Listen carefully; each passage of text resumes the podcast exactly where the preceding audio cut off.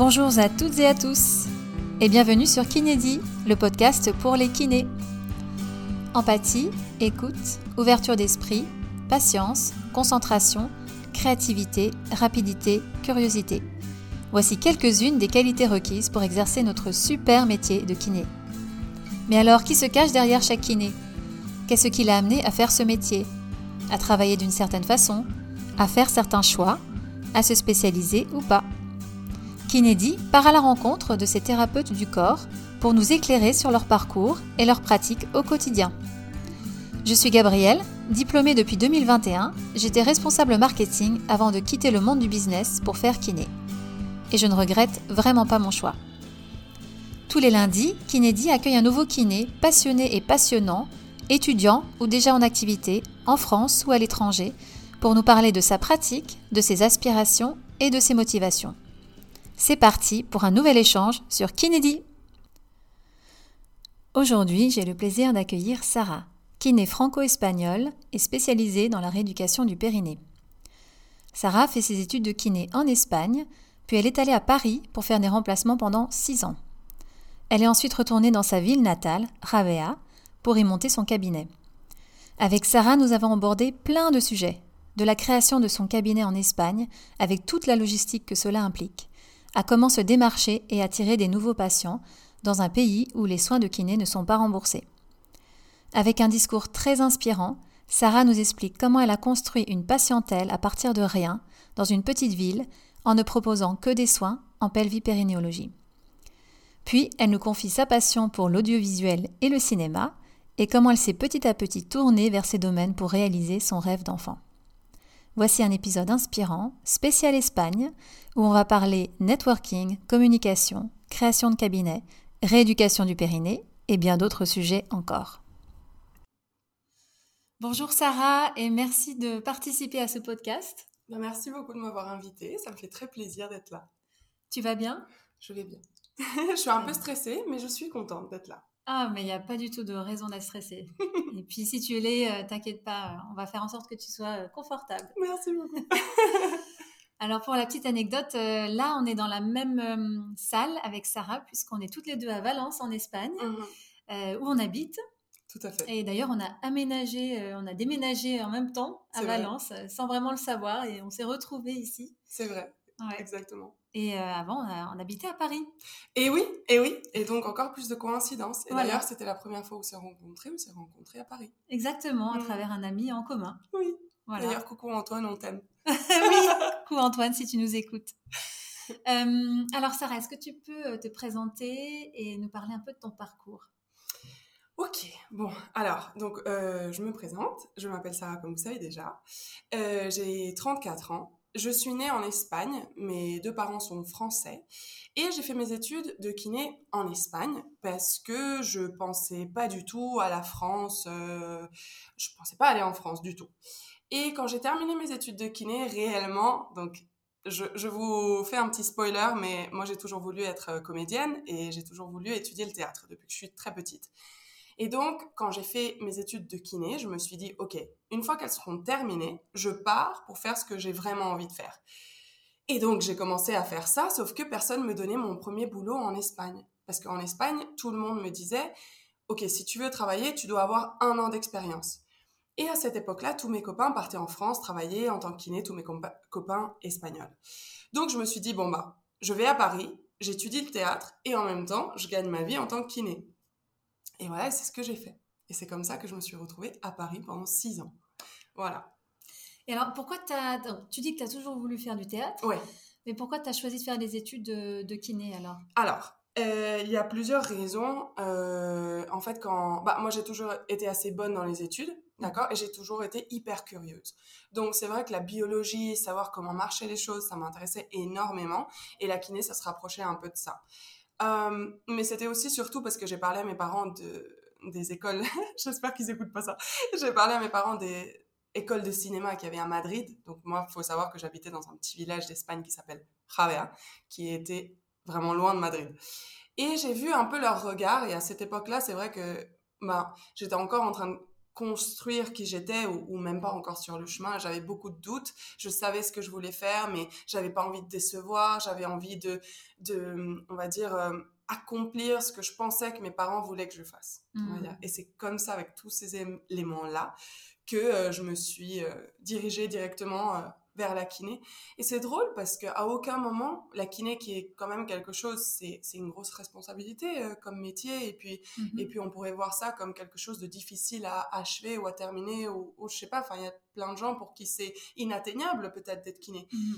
Et ben moi, c'était le contraire. C'est-à-dire, c'était le cinéma qui était inatteignable et la kiné, c'était genre, ok, allez, on y va. J'ai même pas pensé une fois. Tu vois, je me suis même pas, j'avais aucun doute. Et je pense que c'est aussi pour ça que j'ai, fait tellement d'études là-dedans, c'est parce que à aucun moment je me suis dit, ça, ça va être compliqué. D'accord. C'est bizarre? Ouais, non, non, non, c'est pas bizarre. Bah, c'est plutôt marrant d'ailleurs, euh, euh, je trouve. Euh, et est-ce que tu peux nous parler un peu des études de kiné en Espagne? Mmh, Oui, bien sûr. Euh, donc en Espagne, euh, évidemment moi ça fait quand même 15 ans que j'ai terminé mes, enfin, mes études universitaires et c'est 4 ans.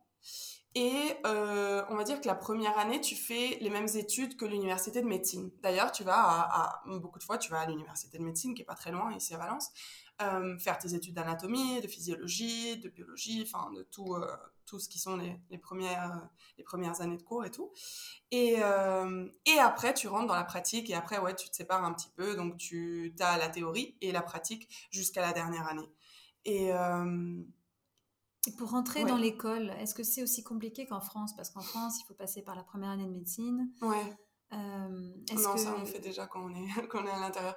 Bah, je pense que le système maintenant, évidemment, il a, il, a évolué un petit peu, mais pour nous, c'est assez différent. C'est euh, je connais pas exactement le système français, mais nous, on va dire que tu fais les deux dernières années avant l'université, 17, enfin 16, 18 ans, plus ou moins, et tu étudies des, des, des, hum, des matières euh, générales.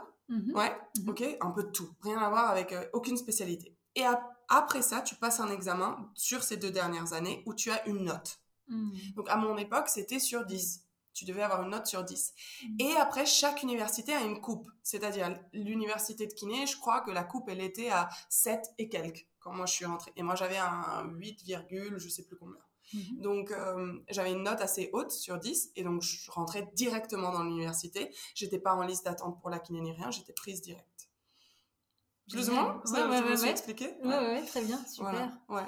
Ah, mais c'est cool ça. Mm. Mm. Voilà comment ça marche. D'accord. Ouais, c'est un petit peu différent en France. Euh, mais euh, d'ailleurs, il y a beaucoup d'étudiants français qui viennent faire leurs études ici en Espagne parce mmh. que ils veulent pas ou ils, ne peuvent pas rentrer euh, dans le cursus français de, de kiné.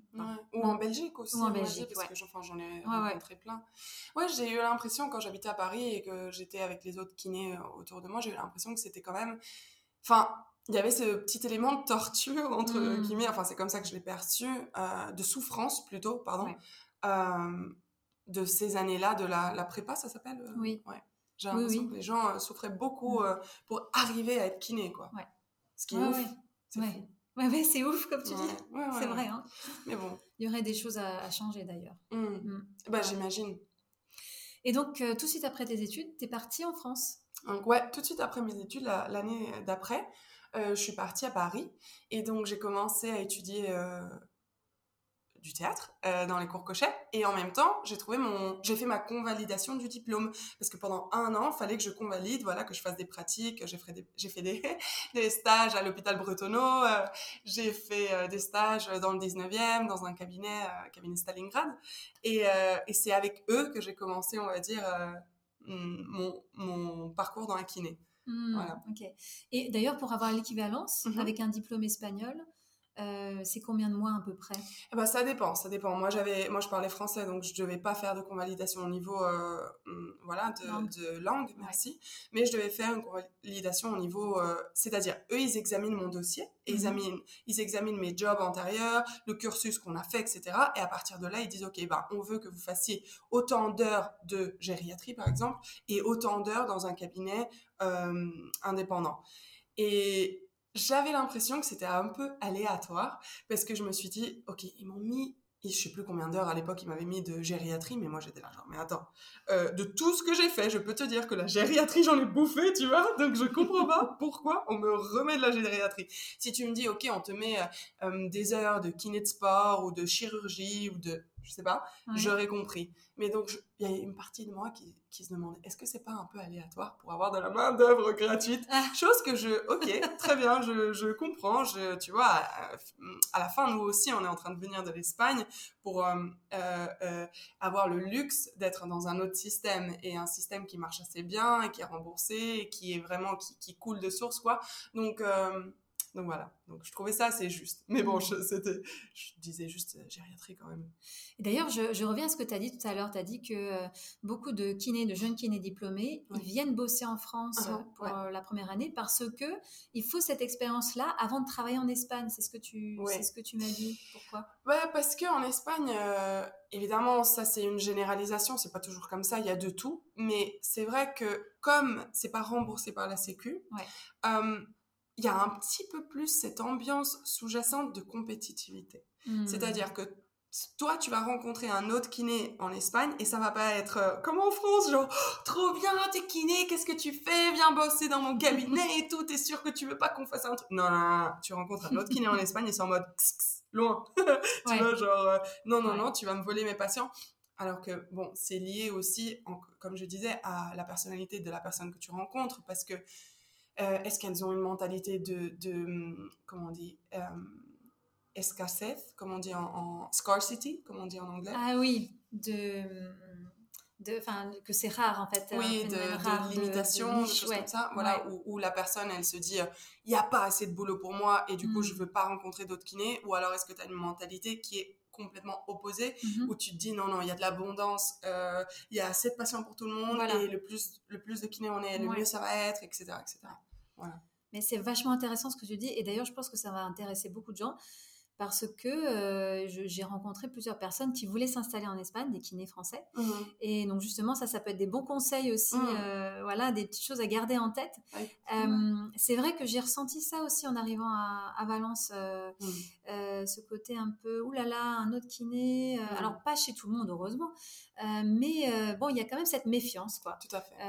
donc, et puis, bah, tout, comme, comme tu as dit, les soins ne sont pas remboursés par la Sécu ici. Ouais. Donc tout marche un peu sur euh, la publicité, le marketing, la communication. Tout à fait, absolument, 100%. Et d'ailleurs, il y a un gros, euh, il, y a, il, y a, maintenant de plus en plus de, chaînes de diffusion euh, comme Instagram, YouTube, etc., où les, les kinés, ils, se il, vraiment, il se, il se publicite, mais à un niveau de malade, mais sans que ça soit de la publicité. C'est vraiment un peu plus de, OK, qui, est ce qui est la personne qui diffuse le plus d'informations, qui me sont le plus utiles en tant que patient, et c'est ces personnes-là qui vont, on va dire, sortir du lot. Mais par rapport à tout ce que je disais, je voulais dire aussi, s'il si y a des kinés français qui nous écoutent, qui ont envie de venir en Espagne, ne vous découragez pas parce que quand moi je suis revenue de Paris, euh, j'ai ouvert un cabinet dans un village très très très très petit et, moi, c'était très clair dans ma tête que de tout, je voulais que faire la kiné périnéale. Et en Espagne, c'est pas comme en France. Euh, les femmes, après l'accouchement, elles n'ont pas de séance de kiné périnéale. Il y a plein de personnes qui, qui ont aucune idée ou qui avaient aucune idée, je vous parle d'il y a cinq ans, euh, de ce que c'était la kiné périnéale. Et quand je suis arrivée dans mon village et j'ai dit, moi, je veux que faire ça, les gens m'ont dit, tu n'auras jamais de boulot. Ne dis pas ça parce que tu vas pas avoir de patients. Et, et je m'en suis contre-foutue. Je m'en suis contre-foutue euh, parce que je savais que c'était ça que je voulais faire. C'était comme ça que je voulais euh, être généreuse euh, et apporter dans le monde. Et, donc, on a ouvert un, cabinet avec mon ex-partenaire. Et lui, il faisait de la kiné normale et moi, je faisais de la kiné périnéale. Voilà. Mais c'est vachement encourageant, je trouve, ce que tu dis pour, les, mmh. pour ceux qui veulent se lancer en Espagne, justement. Et comme quoi, il faut pas écouter les autres, parce que sinon, on fait rien. oui, en plus, il faut aussi, euh, aussi se souvenir que les conseils que nous donnent les autres, souvent, c'est les conseils que eux-mêmes ont le plus besoin d'entendre, ou les mhm. limitations que imposent les autres sur nous, c'est les limitations que eux-mêmes, ils ont pour eux. Donc, quand quelqu'un te dit, tu peux pas faire ça, c'est pas tu peux pas faire ça, c'est moi, je me sens pas capable de faire ça. Et c'est pour ça que je te le dis. Donc, par rapport à la kiné, on efface, on oublie et, on y va. Si c'est clair pour nous, si c'est si c'est si c'est vraiment euh, ce qu'on on pense qu'on a à apporter euh, dans cette vie, eh ben, ça va marcher. Ouais. C'est tout. Mais c'est ça. hein. C'est ce que je pense. Ouais. Comme on dit en Espagne, balai. Allez, c'est ça. Et alors, est-ce que tu peux justement nous parler un peu de la création de ton cabinet? Oui. Comment ça s'est passé? Euh, Est-ce que c'était difficile de trouver un local? Euh, Tout le côté administratif Comment Mm. ça s'est passé? Alors, euh, moi j'ai la grande chance que mes parents habitent en Espagne et alors euh, quand du coup mon ex-partenaire et moi on, on- on est arrivé, on venait de Paris, on était dans la voiture, il nous a- mon père nous avait récupéré à l'aéroport. Mon père nous a dit demain vous avez la visite d'un local. Donc, à ta, ré- à ta question de comment euh, c'était pour trouver un local, facile. Parce que j'ai même pas dû euh, réfléchir à si je voulais ou je voulais pas. Merci, ça m'a été présenté, voilà, merci papa. Euh, et donc, euh, il y, a, il y a plein de plateformes pour trouver euh, des locaux, c'est-à-dire si vous voulez acheter, euh, il y a plein de plateformes. Y a des, des- on n'est pas obligé d'acheter neuf ou d'acheter par immobilière. On peut aussi acheter par, euh, comment on dit, euh, subasta. Il y a des, il y a des fonds d'investisseurs qui vendent des propriétés, mais ils vendent vraiment à, à- à bas prix et tout parce que voilà, ils veulent juste récupérer leur, leur argent. Par exemple, ça. Et ben, mon local en deuxième ligne de mer, c'était ça. Et donc, c'était euh, c'était moins de 100 000 euros l'achat et c'était c'était c'était cool. C'était c'est un espace de 110 mètres carrés avec des euh, 3 mètres et quelques d'auteur de plafond. Mhm. Euh, donc, euh, vraiment super bien. Et euh, donc, ça, c'était facile. Au niveau licence et documentation et papier et tout, c'était un peu plus long. Ouais. Parce qu'il faut des licences pour tout. Donc ça dépendra aussi de si vous achetez ou si vous louez. Si vous louez, normalement, la personne qui vous loue, elle a déjà quelques licences et donc il faut juste une, être collégié, comme en France, Donc, euh, ouais, diplômé. quoi, certifié, diplômé, euh, mais aussi faire, partie- faire partie Ah, pardon, du ah oui, collège des Conseil de l'ordre. ouais. Conseil de l'ordre, Ouais, ouais, voilà, pardon. même chose. Euh, et ça, c'est pas très cher, je crois que c'est 190 euros l'année ou 180 euros Mhm. l'année. Et avec ça, on a des assurances et on a des formations et on a. Voilà. Euh, mais après, il faut aussi les licences euh, d'occupation du local, de euh, santé, enfin, sanidad, des choses Mhm, comme ça. Enfin, mhm. bref, il y a, une fois qu'on met le pied là-dedans, euh, ça commence à sortir, c'est comme des champignons. Il y a toujours un truc derrière l'autre. Et après, enfin, tu dis, bon, est-ce que maintenant je peux enfin être kiné, oui ou non? Voilà. Mais c'est les débuts. Les débuts, c'est toujours comme ça, un peu, euh, Ouais. voilà, faut, faut, faut, y, faut y aller, quoi. Faut faire une chose derrière l'autre et, et puis on y arrive. hein. Mhm. La preuve, c'est que j'ai travaillé 5 ans. Ouais. Et ton cabinet, il est en face de la mer ou il est à Il côté est en deuxième ligne de mer. Oui, à côté. À côté. Ouais, Ouais, On sort et, et à une minute à pied, on, on a la mer. Et donc alors euh, justement, euh, donc le cabinet, c'était bon. Il fallait trouver des patients. Ah oui. Et donc c'était que du périnée. Donc pour toi, c'était que du périnée. Ouais. Il fallait que tu trouves des patientes. Alors comment t'as fait Alors, il y a un, petit peu de tout. C'est là où ma mère euh, rentre en jeu. D'abord, c'était mon père, après, c'était ma mère. Euh, donc, évidemment, moi, comment j'ai fait J'ai vaincu ma peur de d'en parler, déjà. C'est-à-dire que à chaque fois que je rencontrais quelqu'un qu'on me demandait ce que je faisais, même si je le faisais pas encore, je disais je suis kiné, kiné périnéale, je fais ça. Je travaille avec des femmes. Bon, c'était pas c'était pas un mensonge parce qu'à Paris je faisais ça, donc euh, je j'inventais pas. Mais c'est vrai qu'en Espagne j'avais pas encore mes patientes. Mais je disais ça et les gens du coup ça générait énormément de curiosité parce qu'il y a un besoin qui est tellement grand que voilà. Et aussi je m'approchais des gens. Si je voyais une maman ou je voyais une femme enceinte ou voilà, euh, je, je, je m'approchais à parler. euh, ça faisait un peu bizarre des fois, mais Bonjour, est-ce que vous avez ça. besoin de Ouais. rééducation du périnée? Pas comme ça, mais je disais bonjour, je vois que machin et tout. Je voulais juste vous dire, voilà, je viens d'ouvrir un Mhm. cabinet, j'avais toujours une carte sur moi et je donnais ma carte et tout. Mhm. Et donc généralement, c'est pas eux qui vont euh, venir vous voir tout de suite, mais ça va quand même générer cet effet domino de ah mais tu sais, il y a une fille trop bizarre, elle m'a parlé, ça, voilà.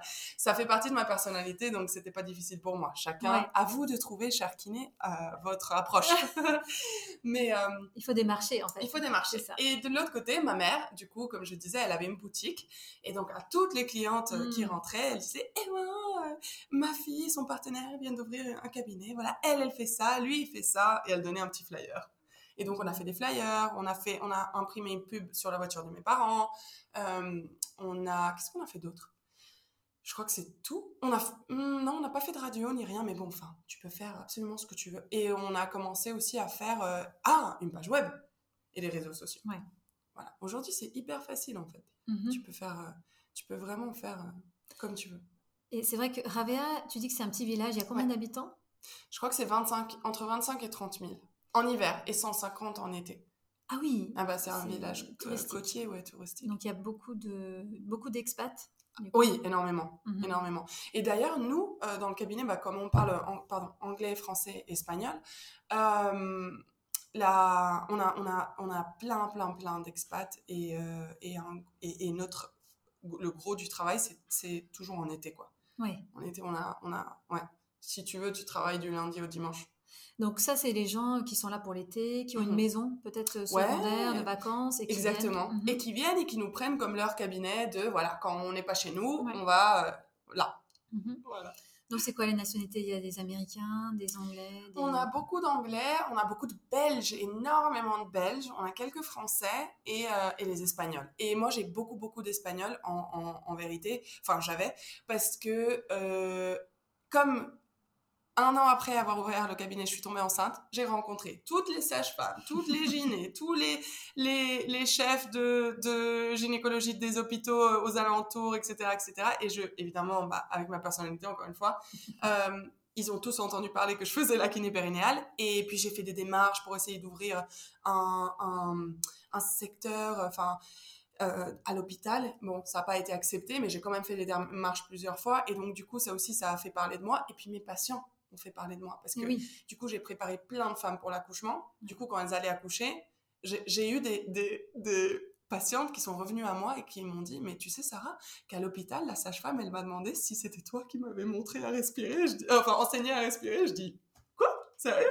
Et donc, euh, une fois que tu lances, ça, ça vient de tous les côtés, en fait. c'est un réseau. C'est un réseau. J'ai eu des urologues qui m'ont envoyé des patients. Moi, j'avais jamais, j'ai jamais démarché d'urologue. Enfin, voilà. Et puis c'est vrai que ça aide, comme tu dis, peut-être euh, d'être dans un village, dans, un, dans une petite ville, parce que tout de suite tout se sait. Ah bah oui.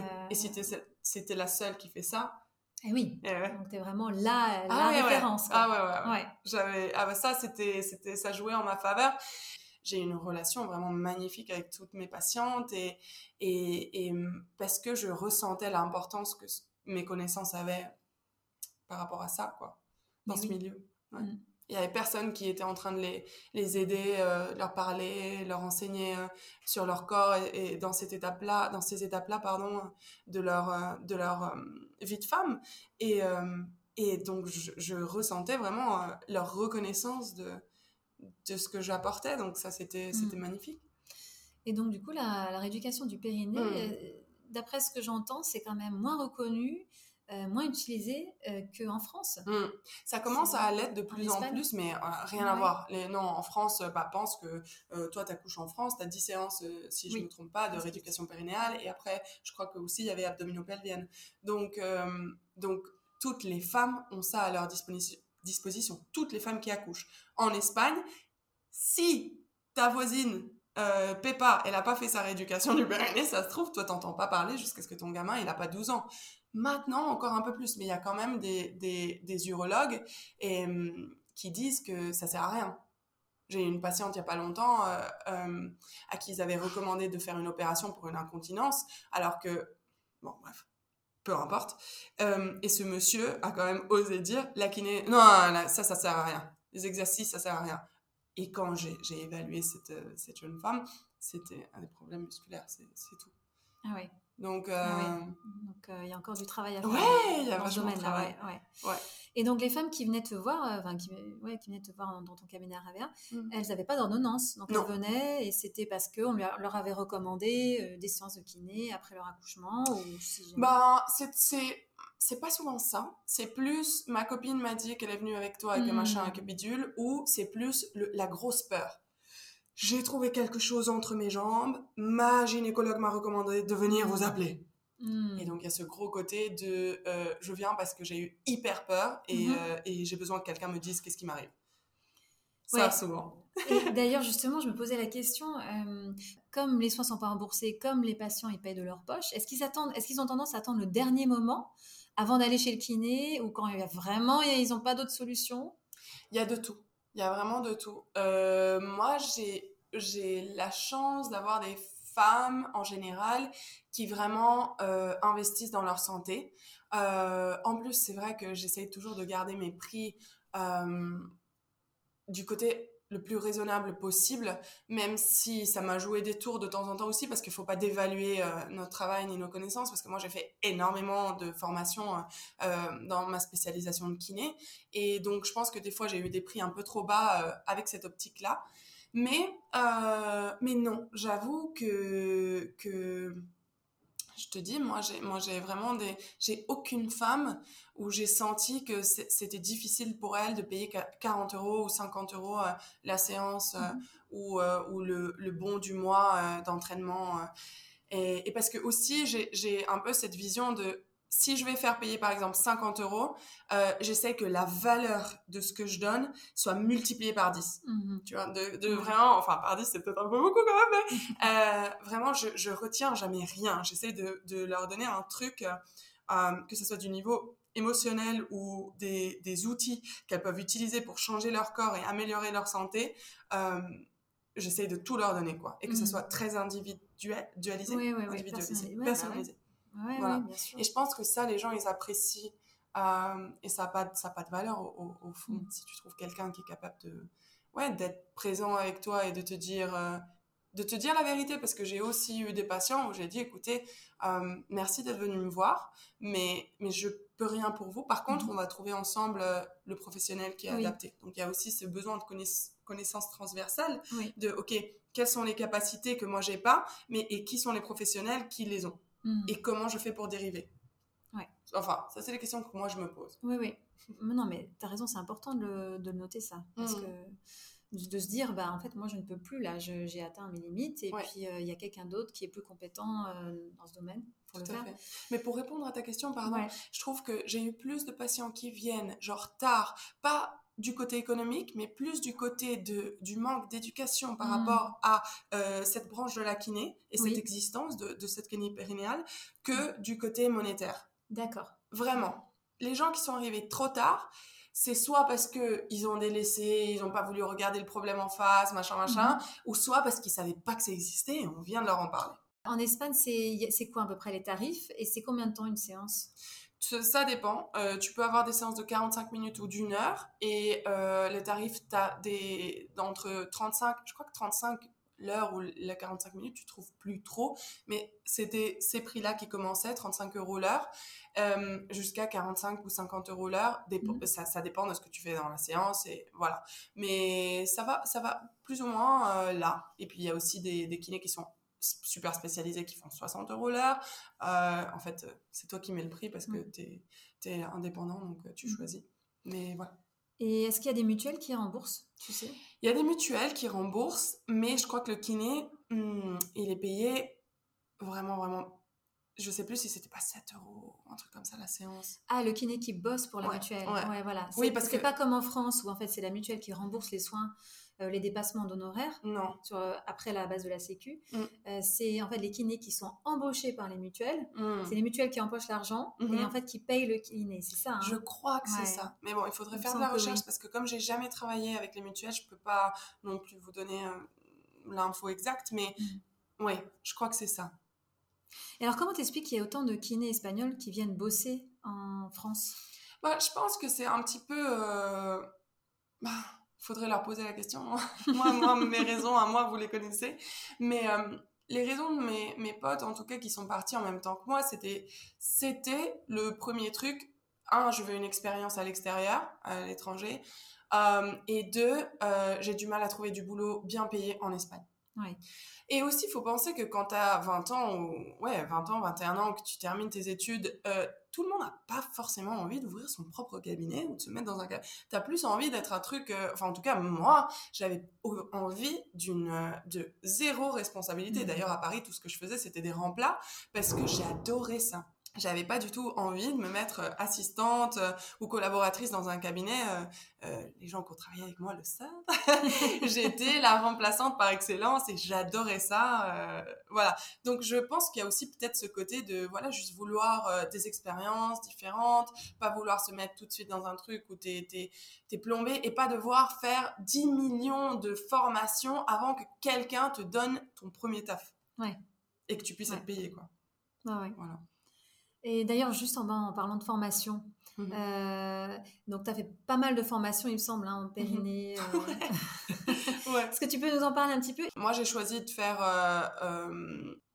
ce qui ressemble à un master pour, pour le plancher pelvien parce que, bah, parce que j'adorais la professeure, je savais, elle m'avait déjà donné des, des spécialisations. J'avais envie d'avoir une, aussi une approche avec des différentes des différentes euh, comment on dit clés. Mm. c'est-à-dire qu'il y avait euh, les, la ponción seca donc les aiguilles mm -hmm. je sais pas comment dry needling. Ah dry needling. Il y avait du myofascial il y avait de la PNI donc nutrition psychoneuroimmunologie. Il y avait enfin dans ce master là il y avait vraiment tu abordais la santé pelvienne avec enfin par plein d'angles. C'est une expérience que j'ai absolument adorée. En plus, j'ai commencé, ma fille, elle avait 8 mois, donc elle venait avec moi tous les week-ends, enfin tous les week-ends où j'avais le master euh, à Madrid. Donc, euh, donc c'était trop cool. J'ai adoré, j'ai adoré. Cool. Et t'as fait aussi du pilate, t'enseignes aussi le pilate Ouais, j'ai fait ça euh, comme premier truc en sortant de l'université. Pourquoi? Bah parce que tous les jobs où j'allais poser la question si je pouvais avoir un boulot en tant qu'inné, ils, ils, ils, te faisaient des, c'était des, comment on dit, tu devais avoir un CV avec ça, ça, ça, ça, ça, ça, ça. Et euh, un de ces ça, c'était le Pilate. Et donc, je me suis dit, bon, ok, d'accord. Et donc, j'ai fait six mois de formation hein, de, de Pilate à l'époque, en 2011. Euh, et voilà. Mais après, pour être complètement honnête, alors oui, oui, euh, j'avais des, cours à l'époque de préparation à l'accouchement ou de postpartum ou de trucs machin, et, et c'est sous un éventail de pilates, mais ce que moi j'enseigne dans mes cours, c'est je sais pas comment expliquer. C'est... Tu l'as personnalisé, quoi. Tu l'as adapté euh, à ton goût. Ça se rapprocherait peut-être plus de l'entraînement thérapeutique, parce mmh. qu'aussi, moi, je, je, suis fan de Bernadette de Gasquet. Et, euh, et j'ai, genre, je pense que j'ai presque tous ses bouquins, euh, et je les ai tous lus, et j'ai, vraiment intégré les concepts qu'elle, elle enseigne. Et pour moi, je peux je vais dire un truc qui va être peut-être une aberration pour plusieurs, mais ou peut-être c'est parce que je m'en rends pas compte, mais je crois que ce qui m'a le plus servi dans ma pratique en tant que kiné spécialisée en plancher pelvien, c'est ce que j'ai appris grâce aux livres que je me suis acheté, mhm. inclus Bernadette de Gasquet, que mes formations. Mm. Mais c'est, je pense que chaque kiné ici, je veux dire aussi un truc, c'est qu'il n'y a pas un moule qui marche pour tout le monde. Et je pense que de la même façon qu'on disait, OK, si tu veux déménager en Espagne si tu écoutes pas les autres et tout machin, je pense que pour les formations, les spécialisations, c'est la même chose. Et les patients, ils viennent nous voir spécifiquement, nous, parce qu'on a quelque chose de d'unique. C'est-à-dire que ce que Gabriel va pouvoir offrir en tant que kiné, ça va pas être la même chose que moi, même si on a les mêmes formations. Mhm. Et il y a des gens qui vont répondre beaucoup mieux au traitement que Gabriel va pouvoir offrir que ce que moi je vais pouvoir offrir. Et mais c'est cette individualité dans le traitement qu'on recherche, c'est aussi l'individualité dans la pratique en tant que kiné. Et je pense que c'est quand tu arrives à trouver les deux et à aligner les deux et à savoir qui tu es en tant que kiné, toi personnellement, indépendant, indépendamment des formations que tu as fait et des moules qui existent, il n'y a rien qui peut t'arrêter. Mhm. rien. Alors, du coup, parle-nous un peu de toi maintenant. Mm. Donc, tu as parlé de la kiné, donc ça, c'était ta vie d'avant. Et maintenant, là, tu, euh, tu bifurques vers euh, quelque chose de totalement différent. Oui, ben, euh, je vous ai fait un spoiler avant aussi, euh, quand on parlait tout à l'heure. Moi, depuis que j'ai 5 ans, je sais que je veux être dans ce monde du, cinéma, de l'audiovisuel, de la créativité à travers l'audiovisuel. Et, et on va dire que j'ai dû faire plein de détours euh, j'ai été séparée de, ce monde-là pendant sept ans. Je me suis auto-séparée du théâtre et, du, métier de comédienne pendant sept ans parce que j'avais besoin de me construire moi, j'avais besoin de vivre d'autres expériences. Ça veut pas dire que j'ai pas touché pendant ces sept années-là. Ben, j'ai fait la vidéo, j'ai fait euh, de, l'édition de vidéos, etc., etc. Et j'ai continué mon parcours et tout euh, là-dedans, toujours accroché à ça, on va dire. Mais euh, là, en déménageant à Valence, bah, en même temps que toi, je me suis rendu compte que vraiment c'était mon moment pour euh, lâcher cette ancienne identité qui, qui ne me correspondait plus. Et, et, et je sais que ça, c'est mon, c'est mon rêve, c'est ce que je veux faire, c'est ce qui me donne. Euh, c'est un des, un des trucs qui me fait être dans le flow, qui me fait être présent, qui me fait être super excité et rêver et vouloir partager et faire et tout et apprendre machin. Et, et donc voilà, et donc en déménageant, je me suis dit, ok, bah c'est ce moment-là. J'ai d'abord dû travailler, et c'est un travail à long terme évidemment, sur qui je suis aujourd'hui et qui je veux être, et, et, et que ce que je veux, c'est non seulement possible pour moi, mais je suis aussi capable de le faire. Et c'est ce qui me manquait avant, c'est ce qui me manquait quand j'ai déménagé à Paris, c'est ce qui me manquait quand, quand j'ai ouvert mon cabinet de kiné à Ravea. Euh, pas dans la kiné, comme je disais, parce que j'avais cette fée, euh, euh, cette foi, pardon, cette fée, fée c'est en espagnol, cette foi aveugle de que j'étais capable de le faire, je me posais même pas la question. Et dans le cinéma, je me posais beaucoup de questions. Et maintenant, euh, j'ai changé mes questions. Au lieu d'être mais comment je vais pouvoir faire ça à ah comment je pourrais faire ça? Hmm. Et il y a une personne que j'adore qui dit la qualité de ta vie ça dépend de la qualité de tes questions. Et je suis tout à fait d'accord avec ça. C'est très inspirant ce que tu dis. Merci. j'ai essayé de le faire le mieux possible en français parce que c'est vrai que je perds l'habitude de parler en français, j'ai beaucoup plus l'habitude de m'exprimer euh, et d'exprimer mes, mes réflexions en espagnol ou en anglais. Euh, donc j'espère que ça c'était compréhensible. voilà. Mais oui, c'était très compréhensible. Mais voilà. Mais donc maintenant, pour continuer à répondre à ta question, je suis très heureuse. Je vis plus de la kiné, c'est-à-dire je travaille vraiment, euh, j'ai deux ou trois patients peut-être par mois parce que c'est des patients que j'apprécie et qui et ou qui ont besoin de moi spécifiquement. Mais le reste, euh, non, c'est des tournages, c'est voilà, euh, du, du l'audiovisuel et c'est ce qui me plaît. Donc, je suis très heureuse. Mhm. Et il me semble aussi que tu as, que as animé et que tu animes de temps en temps des ateliers. Mmh, autour, je vais en animer, animer un bientôt. De, autour du plancher pelvien, oui. c'est ça? Ouais. Bah, alors j'ai ce, cette dichotomie euh, à l'intérieur de moi parce que évidemment j'ai toutes ces connaissances comme on parlait avant euh, et que j'utilise pas, que j'utilise plus. Et, et, je sais que ce besoin des femmes, il est encore là et il est encore présent. Donc euh, j'ai une copine qui a ouvert un, comment on pourrait dire? un centre. Et euh, donc, comme j'ai une petite fille qui a 4 ans, il y a plein de mamans dans son école et tout. Et, et les mamans donnent des ateliers. La dernière fois, on a fait un atelier de poterie et tout machin. J'ai dit, OK, comment est-ce que je peux rendre euh, ça, ce bonheur qu'on m'a donné avec mon atelier de poterie, tu vois, et eh ben je me suis dit, toutes, elles sont mamans, toutes, elles ont un postpartum, il y en a qui sont enceintes, etc. Donc, je vais faire un atelier, je vais animer un atelier gratuit sur la santé pelvienne. Sauf que ça va être un atelier différent, c'est-à-dire que les mamans vont venir et on va apprendre à se connaître par rapport à nos peurs. Ok, quelles sont les peurs, quelles sont les préoccupations que elles, elles ont en tant que femmes dans l'univers du plancher pelvien là maintenant, et, et je vais mettre toutes mes connaissances à leur disposition. Alors, dernière question, et après je te laisse. Euh, pour en revenir à la kiné, euh, est-ce que tu peux dire, par exemple, ton salaire en France, est-ce que c'était à peu près le même que celui en Espagne? Ou euh, c'était, est-ce qu'il y a une grande différence, en fait, quand on gagne bien sa vie dans les deux? Mmh. Alors, faudrait que je fasse non, je crois que c'était pas les mêmes salaires du tout. Je crois que aussi, il n'y avait pas les mêmes impôts. Mmh et j'avais pas le même mode de vie. Mais, oui. mais tu peux arriver à gagner, par exemple, facile 4000 euros euh, en tant qu'inné euh, par mois euh, ou plus, si tu veux, en Espagne, bien sûr.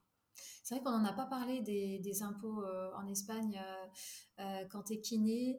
il me semble que l'URSSAF, enfin, l'équivalent de l'URSSAF, mmh c'est un taux fixe ici? Mmh, tu veux dire Quand tu es autonome? Autonome, oui. Et oui, mais la première année, par exemple, tu as un truc, euh, enfin, une aide, on va dire. Et donc, les deux premières années, je crois que la première année, les six premiers mois, je sais pas si tu payes vraiment, vraiment pas beaucoup, genre autour des 50 euros par mois ou un truc comme ça. Et puis progressivement, ça augmente. Et à la deuxième année, tu commences à payer, payer plein pot, euh, deuxième année d'exercice. Hein. Et plein pot, moi par exemple, si, si tu dépasses pas un certain salaire, euh, bah, c'est 300 euros par mois. Et si tu commences à dépasser un certain plafond, bah, euh, ça augmente. Ok. Je crois. C'est une fourchette en fait. C'est une fourchette. Ouais, ok. Ouais. D'accord. Mais disons que la plupart des gens est autour des 290 euros par mois. Ok. Et c'est vrai que le mode de vie euh, en Espagne, enfin le, prix de la vie est quand même beaucoup moins cher. Oui. Euh, bah, quand tu compares dans les grandes villes comme Paris, par ah exemple, c'est pas du tout les mêmes prix. Quoi. 7 euros le café ou... Bah, merci beaucoup Sarah. Eh ben, merci à toi. C'était vraiment super comme conversation. Merci. Et puis euh, bah, je te souhaite plein de bonnes choses pour les prochaines années à venir dans, ta, carrière dans l'audiovisuel. voilà, merci, merci dans la créativité. Ça c'est ouais. Merci beaucoup. Si cet épisode vous a plu, vous pouvez vous abonner sur Apple Podcast, laisser un avis et n'hésitez pas à le partager sur les réseaux sociaux. Si vous êtes kiné et que vous souhaitez participer à ce podcast pour partager votre expérience, écrivez-moi à kinégabriel.gmail.com. Si vous souhaitez suivre notre invité sur les réseaux sociaux, vous pouvez cliquer sur les liens en bas de la page de l'épisode. Enfin, n'hésitez pas à suivre le podcast sur Instagram à kinédi underscore podcast.